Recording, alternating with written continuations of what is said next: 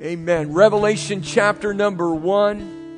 And, you know, I just want to point this out. Some of you are aware of it, others of you are not. But oftentimes, this book is referred to as the book of Revelations.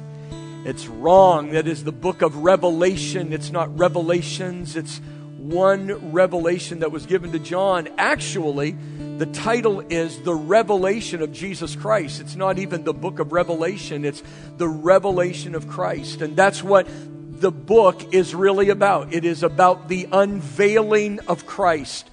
For all that we make of the end times, may we never forget that all of the events are for one purpose, and that is to unveil the greatness of our Savior and our Lord Jesus Christ. It's not to talk about the Antichrist and the mark of the beast and one world government. It is only to say that all of these things will bring about the exaltation and the magnificent magnifying of Jesus Christ, our Lord and our Savior. Can you give him praise? Never lose sight of that in Jesus' name. All right, here we go. Verse number one, Revelation 1, verse 1. The revelation of Jesus Christ, which God gave him, Jesus, to show his servants things which must shortly take place, and he sent and signified it by his angel to his servant John. That's how it begins. Now drop down to verse 9. I, John, both your brother and companion in the tribulation and kingdom and patience of Jesus Christ, was on the island that is called Patmos for the word of God and for the testimony of Jesus Christ. I was in the Spirit on the Lord's day, and I heard behind me a loud voice as of a trumpet saying, I am the Alpha and the Omega, the first and the last. And what you see, write in a book and send it to the seven churches which are in Asia, to Ephesus, to Smyrna, to Pergamos, to Thyatira, to Sardis, to Philadelphia, and to Laodicea. Then I turned to see the voice that spoke with me. And having turned, I saw seven golden lampstands, and in the midst of the seven lampstands, one like the Son of Man, clothed with a garment down to the feet, and girded about the chest with a golden band. His head and hair were white like wool, as white as snow, and his eyes like a flame of fire. His feet were like fine brass, as if refined in a furnace, and his voice as the sound of many waters. And he had in his right hand seven stars. Out of his mouth went a sharp two edged sword, and his countenance was like the shining sh- sun shining in its strength. And when I saw him, I fell at his feet as dead. But he laid his right hand on me, saying, Do not be afraid. I am the first and the last, and I am everything in between. In Jesus. How many of you know He's all that you will ever need in this life? Amen. Know, this morning I want to share with you for a few moments just a very simple message entitled The Reveal, the Forgotten Ministry of the Holy Spirit.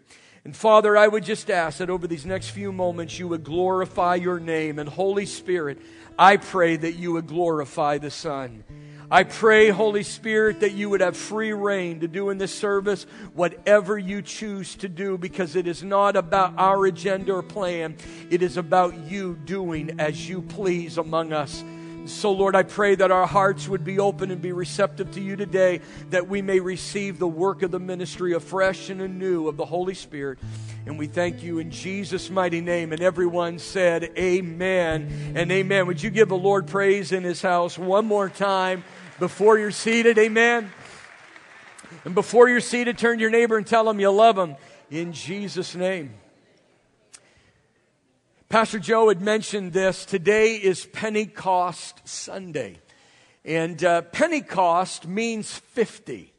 And it is 50 days after Easter or 50 days after Passover. Many of you know that Pentecost was a Jewish feast it was a Jewish feast where they would celebrate the ingathering of the wheat harvest. But it was also the day, 2,000 years ago, that God poured out His Holy Spirit on 120 men and women that had gathered in the temple complex and there was the beginning of the church. This was the birth of the church. So Pentecost Sunday is not only a day where we celebrate the birth of the church, but it is even more importantly the time when we celebrate the outpouring of the Holy Spirit. God coming to live within those who believe upon His Son, Jesus Christ. And how many of you are thankful today for the outpouring of the Holy Spirit and that God has taken up residence within your heart and mind through His Spirit.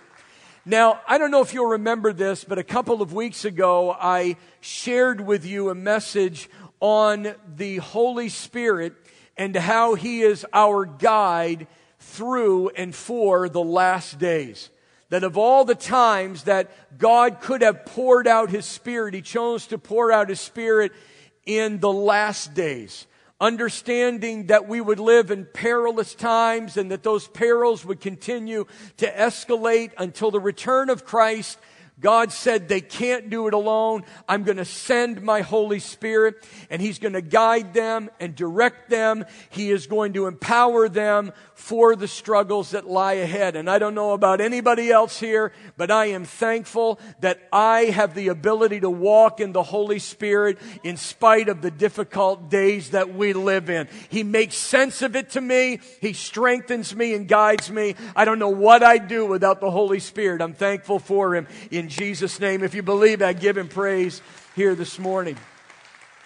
So here's what I want to do. I, I want to kind of drill down into that thought a little further here today. And I want to do it by looking at a very personal story that is related to us here in our text. It was about a year ago that I was studying the book of Revelation for myself.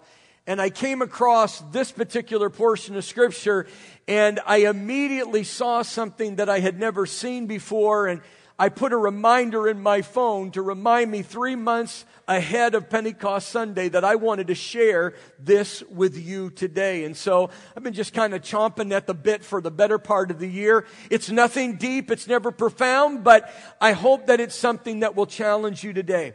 You know, for all that we do to avoid struggles and heartache and difficulties in life, there is something about passing through seasons of struggle that provide for us a heightened sensitivity to our desperate need for the presence of the Holy Spirit within our lives. That is, if we do not allow ourselves to be crushed by those trials. And I'm sure that there are many of you that would say amen, that some of the greatest encounters you've had with God have come in the most difficult seasons of your life. In fact, the psalmist said in Psalm 34 and verses 18 through 19, the Lord is near to those who have a broken heart and save such as have a contrite spirit. Many are the afflictions of the righteous, but the Lord delivers him out of them all. Needless to say, the only way I will ever experience the deliverance of the Lord is if I allow myself to go through the afflictions of the righteous.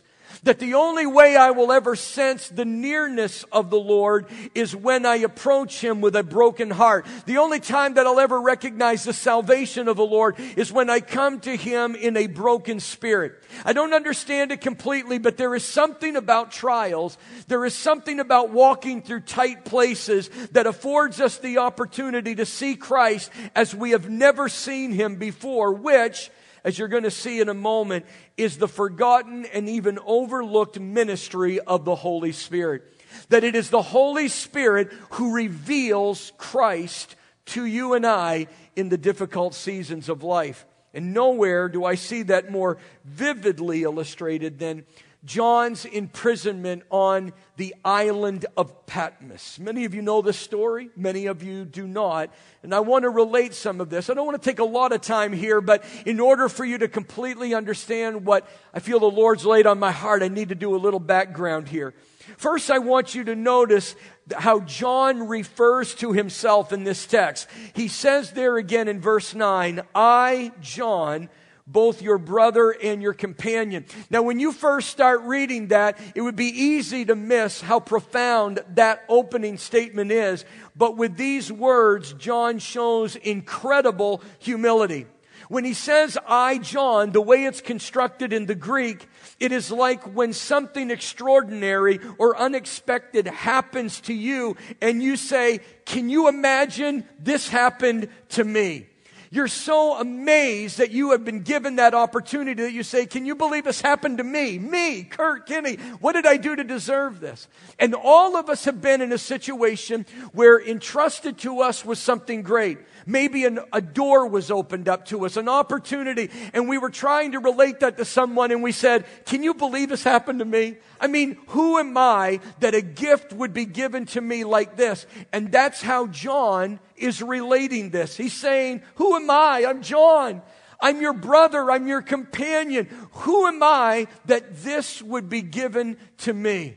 Now, you know what? If this was some unknown person, then we would all be joining in our, his surprise. But this is John.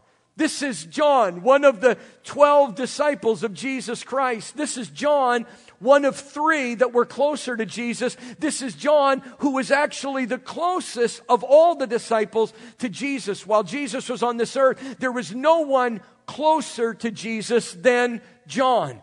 And so it doesn't come to us as a shock that it happened to John. In fact, if there was any disciple we would expect it to happen to, it would have been John. And yet John does not take that position. Instead, John says, Who am I? I'm just John. Forget who I was in the past. I'm John. I'm your brother. I'm your companion. Who am I that any of these things would happen to me? He says, I'm your brother. I'm no different than you are. I'm your companion or I am your partner. And I love it here. He takes a position of, of humility. There's no positioning here. There's no posturing. He's not spreading his title. He's not lifting up his office. He's not name dropping. He just simply says, I, John, your brother, your partner, it happened to me. And I think that this was John's way of saying that there was nothing special about him. That if we love the Lord as he loved the Lord, that if we desire to please him as he desired to please the Lord, then God can do extraordinary things in our lives as well. How many of you believe that God could actually use you in a mighty way in the days that we are living in in Jesus' name? How many of you, three of you, how many of you believe that God could do that? I think that every once in a while we need to be reminded of it because we read the Bible and we just look at these men and women of God and we think, man, God could never use me like that. I'm never going to be like David and I'm never going to be like Daniel and I'm never going to be like Isaiah and I'm never going to be like John and I'm never going to be like Paul. But if you read the Bible, they were all men and women just like you and I are. They put their pants on one leg at a time. They all had faults. They all had failures. They all had struggles, but they loved God and they wanted to be used by Him. And I don't care who you are today. You are a candidate for God to do extraordinary things in your life life if you love God and you're called according to his purpose in Jesus' mighty name. But what was he, their brother and partner in? He says, First, I am your brother and your partner in tribulation. That word tribulation is powerful. It, it carries the idea of pressure, the idea of stress. It actually carries the idea of a crushing experience. I'm wondering, has there ever been anyone here that has been stressed out. Let me just see your hands if you've ever been stressed the rest of your life. How many of you have ever felt pressured before? Uh, I don't know if I dared ask this one. How many have ever felt like you were in a crushing experience in your life? All of us have been there before. Well, the good news is you're in good company. Even John was there. It's interesting as I was studying that this week, um, I learned that the Greek word for tribulation here was actually a word that was used in John's day to describe a particular form of torture. If you had been taken captive by the Roman soldiers and they wanted to extract information from you or get out of you a confession, oftentimes they would put you under a boulder and they would slowly begin to lower it upon your chest and it would continue to press upon you until literally it took your breath away. You felt as if you were going to suffocate. And if you didn't cave by then, they would just slit the rope and it would crush you to death. And that's the word that he is using here. He says, what's happening to me right now feels like I am being crushed out. It makes me feel as if I am going to suffocate the pressure that I am under right now. But he also said, I'm your brother and I'm your companion in the kingdom. And the kingdom here just speaks of the rule of God, that he's under the rulership of God. And that's something that we need to point out as well. Because again, this is John. There was no one closer to Jesus than John. And you would have thought that that relationship would have exempted him from any difficulty. But instead, John says, I'm not entitled to anything. I'm still under the rule of Almighty God. And whatever path he chooses for my life, I will remain in it. And every one of us need to realize that just because we're the sons and daughters of Almighty God does not mean we are entitled to anything. We are still under the divine sovereign hand of Almighty God. Can you say amen to that? And then finally, he says that he is their brother and their companion in patience. In patience. And I, I, love that word. In fact, this was one of the first words, maybe 27, 28 years ago, that I really started studying. And I was just fascinated with how powerful this word really was. The word patience is really a compound word. It is derived from two Greek words. The first word meaning under and the second word meaning abide. When you put it together, patience as far as God is concerned means that even though you're under something, you abide, that you remain, that you do not let it get the best of you. Literally, it is a word that means staying power. It is a supernatural ability that is given by the Holy Spirit in order to endure, to press on regardless to what you're going through and regardless to what you're experiencing. And so Paul says, I am your brother and I am your companion in tribulation, in kingdom, and in patience. And what pressure was he under? He tells us right here too. He was on the island that was called Patmos for the Word of God and for the testimony of Jesus Christ. Now, many of you may have heard this, some of you may not. The Isle of Patmos was one of 50 prison islands in the Roman Empire. And this was where the vilest offenders of that day were sentenced to hard labor. Now, you have to remember that as John is there, he's not a young man. This is 60 years after the resurrection of Jesus Christ. John is 96 years old by now.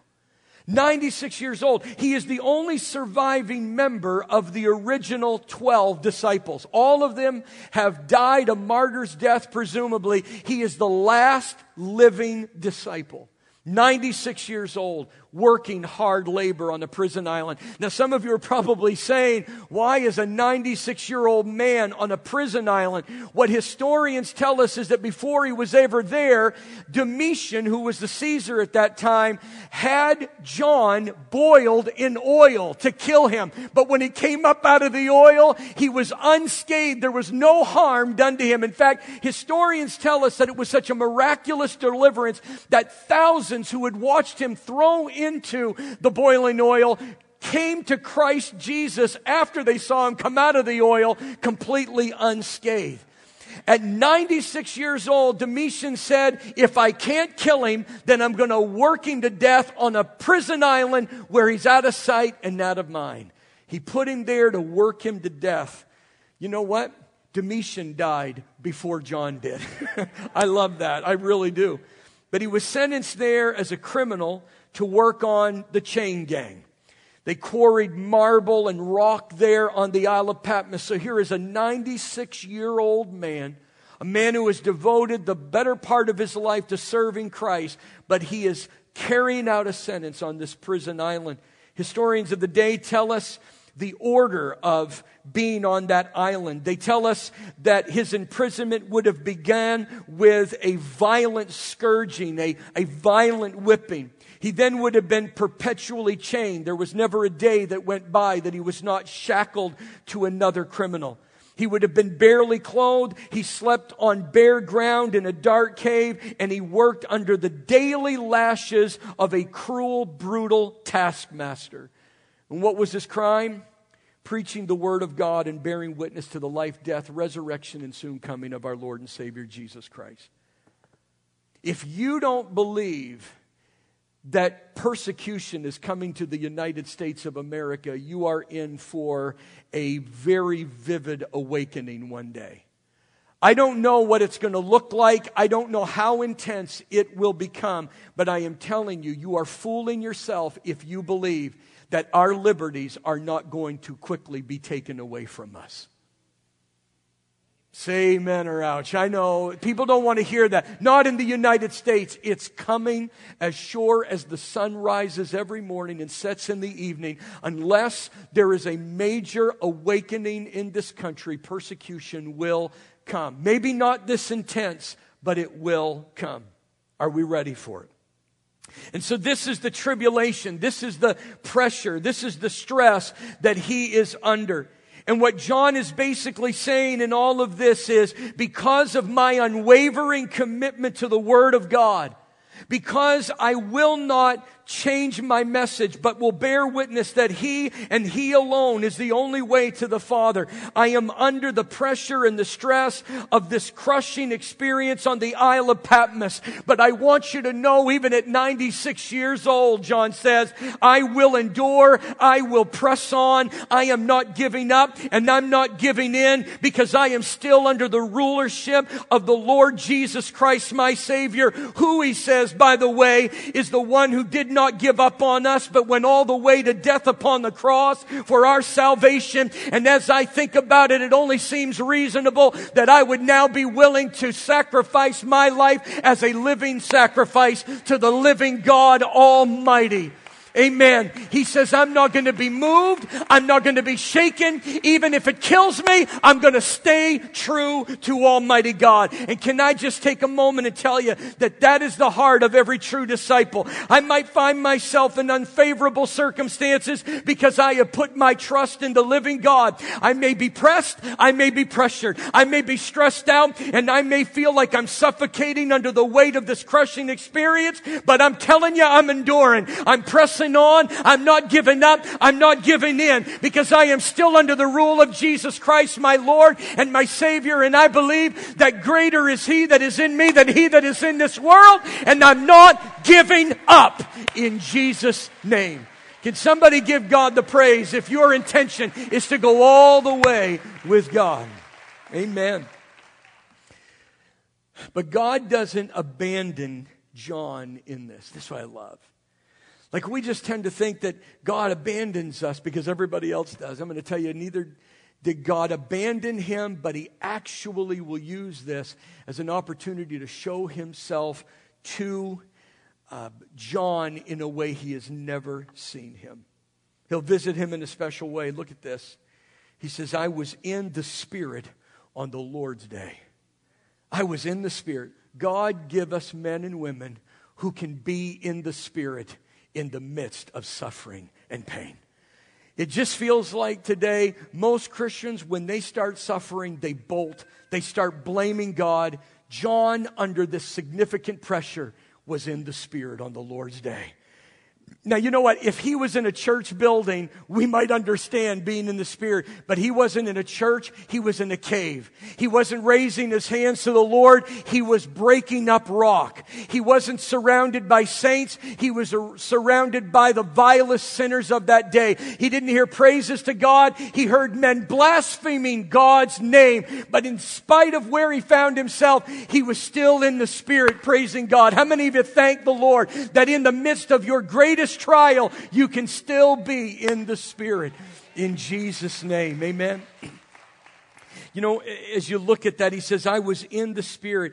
And what that literally means, the, the, the, uh, the idea that's trying to be conveyed there is that it happened suddenly, that it happened abruptly, that literally it caught John off guard, that this came out of nowhere. You could actually read this, that I found myself suddenly in the Spirit that all of a sudden, while he's breaking up rock, as he's hearing men and women cursing God, all of a sudden he finds himself in the Spirit and taken into heavenly places. I, am going to tell you, right in the midst of his pain, he found the presence of the Holy Spirit. And I don't understand it. All I know is that it's true. And that is that sometimes in your darkest hours, if you'll remain steadfast and not let go of God, he will come to you by his Holy Spirit Spirit and He will take you places you've never been to see things you've never seen before in Jesus' name. Never, never curse the darkness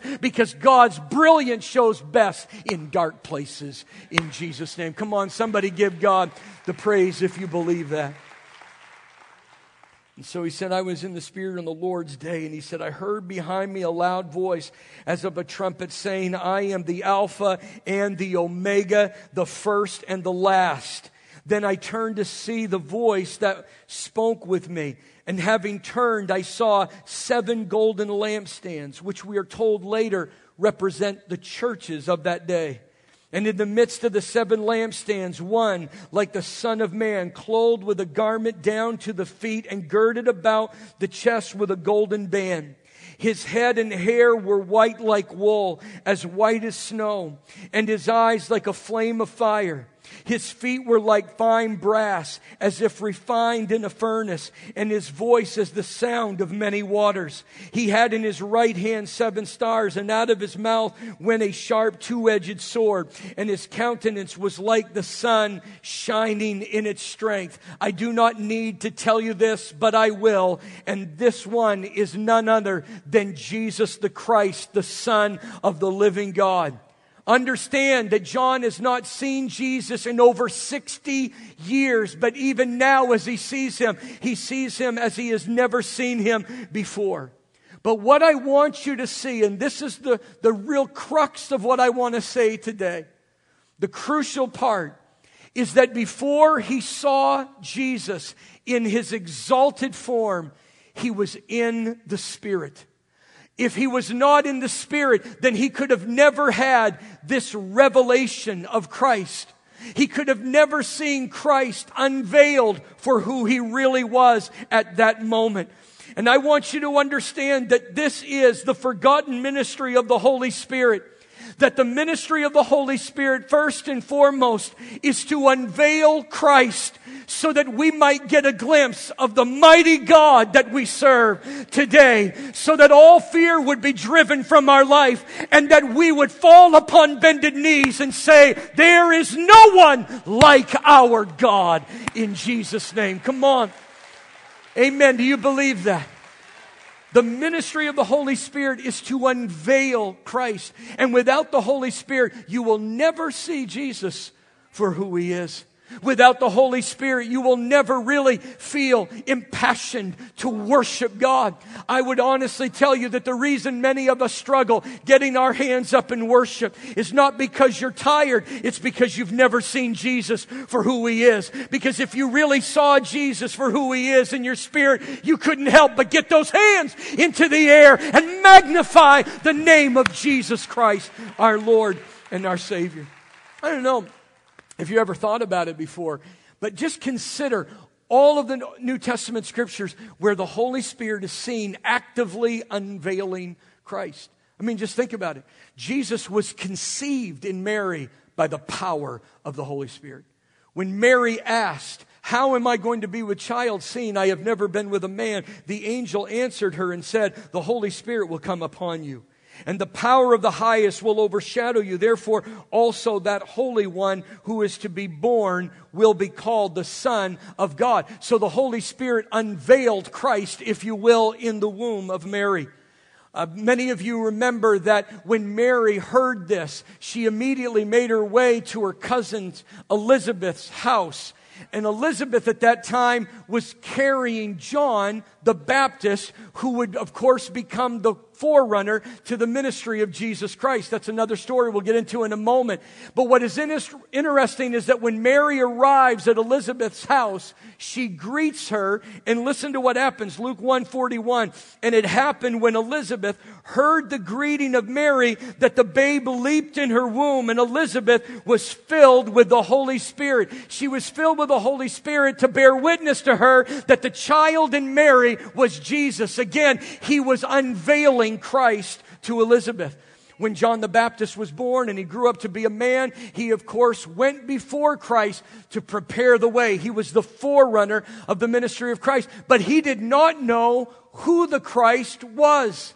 He did not know his identity, but he tells us how he would know. He says it in John chapter 1 verses 33 through 34. He says, I did not know him, but he who sent me to baptize, that would be the Father, with water, said to me, Upon whom you see the Spirit descending and remaining on him, this is he who baptizes with the Holy Spirit. And I have seen and testified that this is the Son of God. He said, I was told ahead of time that I would know the Christ, that he would be unveiled to me, that he would be revealed to me when I saw the Holy Spirit come upon him and remain on him. I love this. I could go on. He goes, uh, Jesus said in John 16 and verse 14, speaking of the Holy Spirit, He will glorify me, for He will take of what is mine and declare it to you. Jesus said in Acts 1 and verse 8, But you shall receive power when the Holy Spirit has come upon you, and you shall be witnesses to me.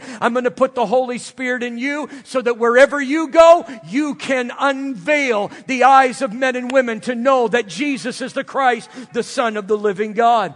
I love what Paul said in 1 Corinthians chapter 2, beginning at verse number 14. He says, But the natural man does not receive the things of the Spirit of God, for they are foolishness to him, nor can he know them because they are spiritually discerned. Listen, folks, I can stand up and I can do my best to make the scriptures as clear and as plain to you as I can. But the reality is, if you just try to figure it out in your own mind, you're going to walk out saying the old man has no idea what he's talking about because it is not discerned in your own mind. It is discerned by the Spirit of God within you. He bears witness to the truth that is being spoken in Jesus' name. I love in Matthew chapter 16.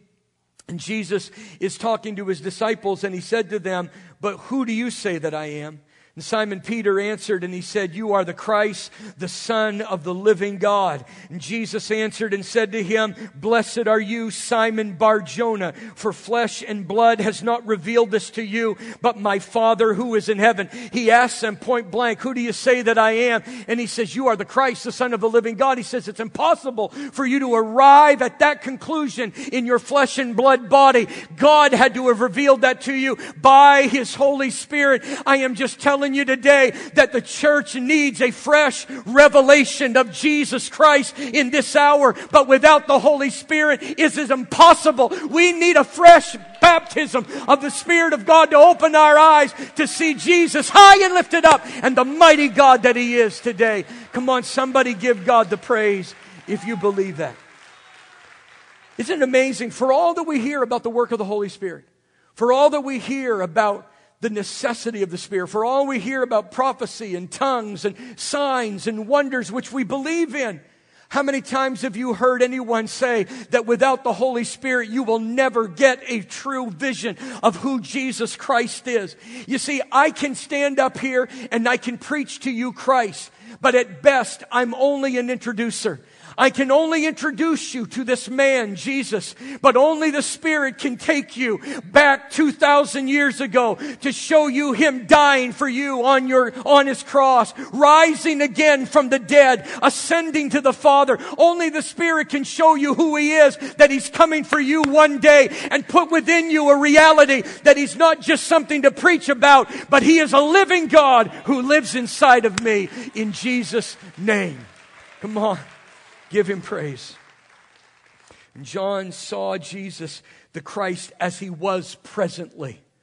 That's what we need to see, is Jesus as he presently is.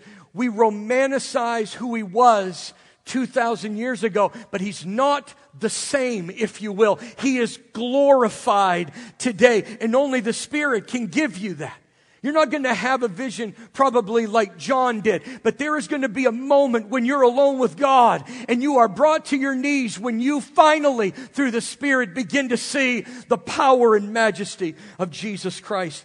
John saw Jesus immediately as the one who was in the midst of the candlesticks which the Bible says was the church. So think about it. The very first image that he is given of Christ is Jesus still in the church. Can I tell you, Jesus is still in the midst of his church. When men and women are abandoning the church, I want you to know Jesus is still walking in the midst of his church and he's building it in such a way that the gates of hell cannot prevail against it in Jesus' mighty name. He then saw him in a long flowing garment which is his high priestly robe. And it's saying that Jesus ever lives to intercede for us. Only through the Holy Spirit will you see Jesus at the right hand of God the Father Almighty, ever living to intercede for you, that your faith would not fail, but that you would overcome. He then saw him with hair white as wool, which speaks of his wisdom. And you can never access the wisdom of Christ without the Holy Spirit. He saw him with eyes like a flame of fire, speaking of his penetrative knowledge and that nothing is hidden from him. Do you know nothing you do is hidden from the Lord? Nothing you say is hidden from the Lord. Nothing you think is hidden from the Lord. He knows all perfectly. But you can never tremble with fear in that until you have the Holy Spirit. He then saw him with feet like brass, refined in the fire, which speaks of judgment and his refining of the people of God. He is walking through his church, judging the church and refining the church so that it would be as him in the earth. And then he heard his voice and out of his mouth came a sharp two-edged sword, which you know represents the word of God, which reminds us that without the Holy Spirit, we will never be able to understand the word Word of the living God. And I know that some of you aren't going to want to hear this, but the reason that you're not excited when you open up the Word of God to read it is because you've never known the Holy Spirit, because only the Holy Spirit can give life to the Word of God that you read in Jesus' name. Folks, I gotta tell you today, we need a fresh revelation of Jesus, which means we need a fresh baptism of the Holy Spirit so that we can see Him for who He is. He's not a baby wrapped in swaddling clothes lying in a manger. He's not a suffering Savior bleeding on a cross, and He's not just a resurrected Savior, but He is the mighty, all powerful, coming King of Kings and Lord of Lords. He's highly exalted and has been given a name above all other names that at the name of Jesus, every knee will bow, every tongue will confess that He is the King of Kings and He is the Lord of Lords, and He is worthy of our praise this morning. Magnify Him in this house today in Jesus' name. Hallelujah, hallelujah. Come on, give him praise in this house. He is the King of kings and Lord of lords. Hallelujah, hallelujah. But watch this. I love this. And when I saw him, he says in verse 17, when I saw him, I fell at his feet as dead. But he laid his right hand on me and he said to me, Do not be afraid. I am the first and the last. Now, I love this contrast. I really do. So awesome was the sight of Christ that John fell at his feet as if a, he was a dead man. And that is more than symbolic. Every one of us in this room need to have such a revelation of Christ that we become as dead before him. That it is no longer I that lives, but it is Christ who lives in us. We all need to have such a revelation of Christ that we all become as dead, that we die to ourselves and that we are alive unto Jesus Christ. The truth is, until you fall before Christ, you can never stand against your enemies. Until you have seen Christ for who he is, then you will never see your struggles for what they are. The reason that there is such a lack of the fear of God in the church today, the reason that there is so little awe of Christ is because so few of us truly walk in the Holy Spirit and have a revelation of Jesus. Because I'm going to tell you, if we had a revelation of, Jew, of who Jesus is today, many of us would stop dressing the way we're dressing. We'd stop gossiping like we're gossiping we'd start loving like we have never loved before. The very reason that the activity continues is because we have not had a revelation of the majesty and the might of Jesus Christ, our Lord and Savior. And the reason that some of you are constantly struggling with battles in your life and, and you're afraid and you run out and you bail out on the Lord is because you've never had a revelation of Jesus. Because if you had a revelation of Jesus, you would say, if He's for me, no one can be against me. In Jesus' name. Come on, somebody give God the praise for that if you believe it.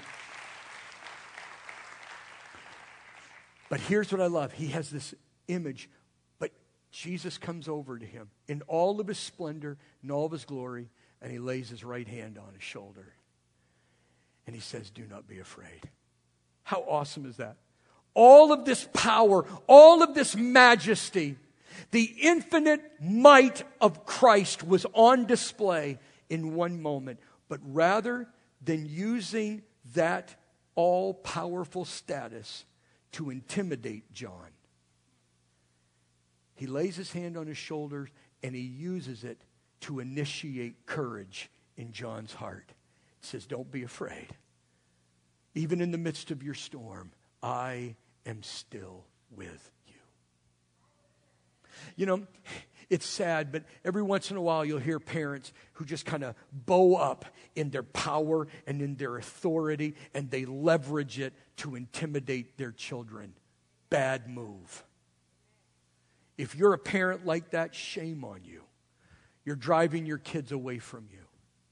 A good parent actually uses their power and their authority to initiate courage within their sons and their daughters so that their sons and their daughters would know that they are for them and not against them. In Jesus' name. And what I love here is that Jesus has put on display his majesty and his power, and he could have bowed up, stuck his chest out, and said, Be intimidated by me. Instead, he intimately lays his hand on his shoulder and he says, Be encouraged do not be afraid. I'm the first and I'm the last. I was here before your storm began, and I'm going to be here when the storm is all over. I will never leave you, I will never forsake you. In Jesus' name, amen. What a mighty God we serve. And that can only come to you through the Holy Spirit.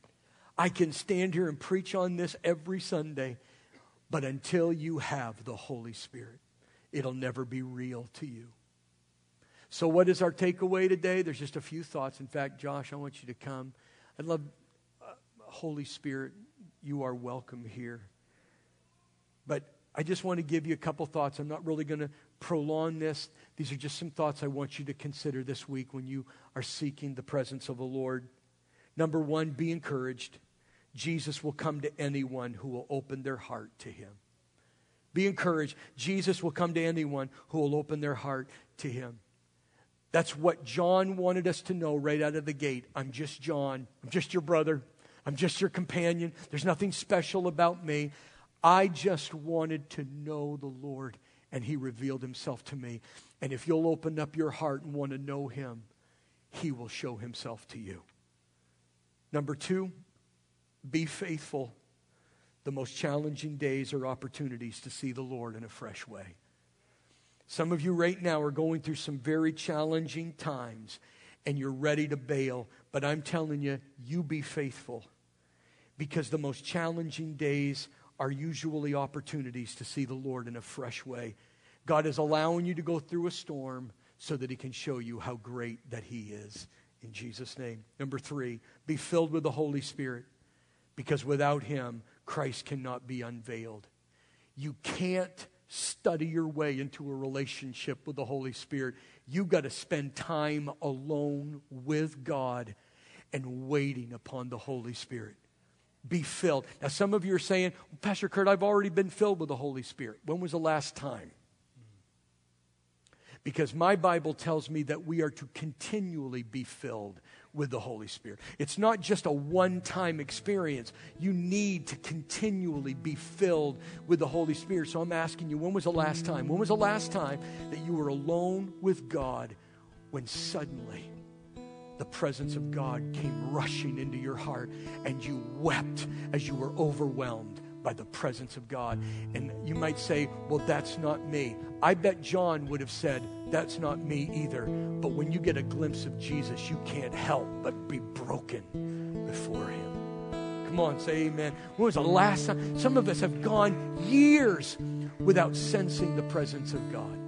And that's why people hop from church to church because they're looking for a feeling. You don't have to hop from church to church because it's not a feeling, it's a relationship, and it doesn't depend what church you go to. You have a church in your own bedroom, in your own den, where you can seek God. Next, be expectant. God shows up suddenly. Be expectant. God shows up suddenly. John said this happened suddenly. It came out of nowhere. I wasn't even ready for this. There was no warning. Suddenly showed up. The Bible tells us in Acts chapter 2 that as they gathered in the upper room, suddenly there came from heaven the sound of a mighty rushing wind. I don't know when he's going to show up, but he's going to show up in a time when you're least expecting it. So always be expectant. He might hit you on the way to work tomorrow morning.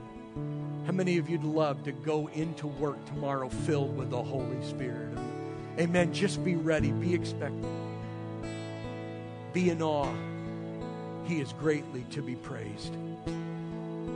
He fell before Jesus as a dead man, and all of us, we just need to be in awe of the majesty and the greatness of Jesus Christ, our Lord and Savior, and praise Him because He alone is worthy of our praise. Then finally, be not afraid. He is for you, not against you. Don't be afraid. He is for you, He is not against you. You know, this morning, as I was just going over my notes and just waiting on the Lord, I was reminded of this verse. It's Revelation 1 and verse 7. Listen to it. It says, Behold, he is coming with clouds, and a few eyes will see him. No, every eye will see him, even they who pierced him. And all the tribes of the earth will mourn because of him. Even so, amen. He's saying, listen, no one is going to escape Christ. Every eye will see him. Even those who nailed him to the cross will see Jesus. So understand what the Bible's saying. Everyone is going to have a revelation of Jesus Christ. Everyone.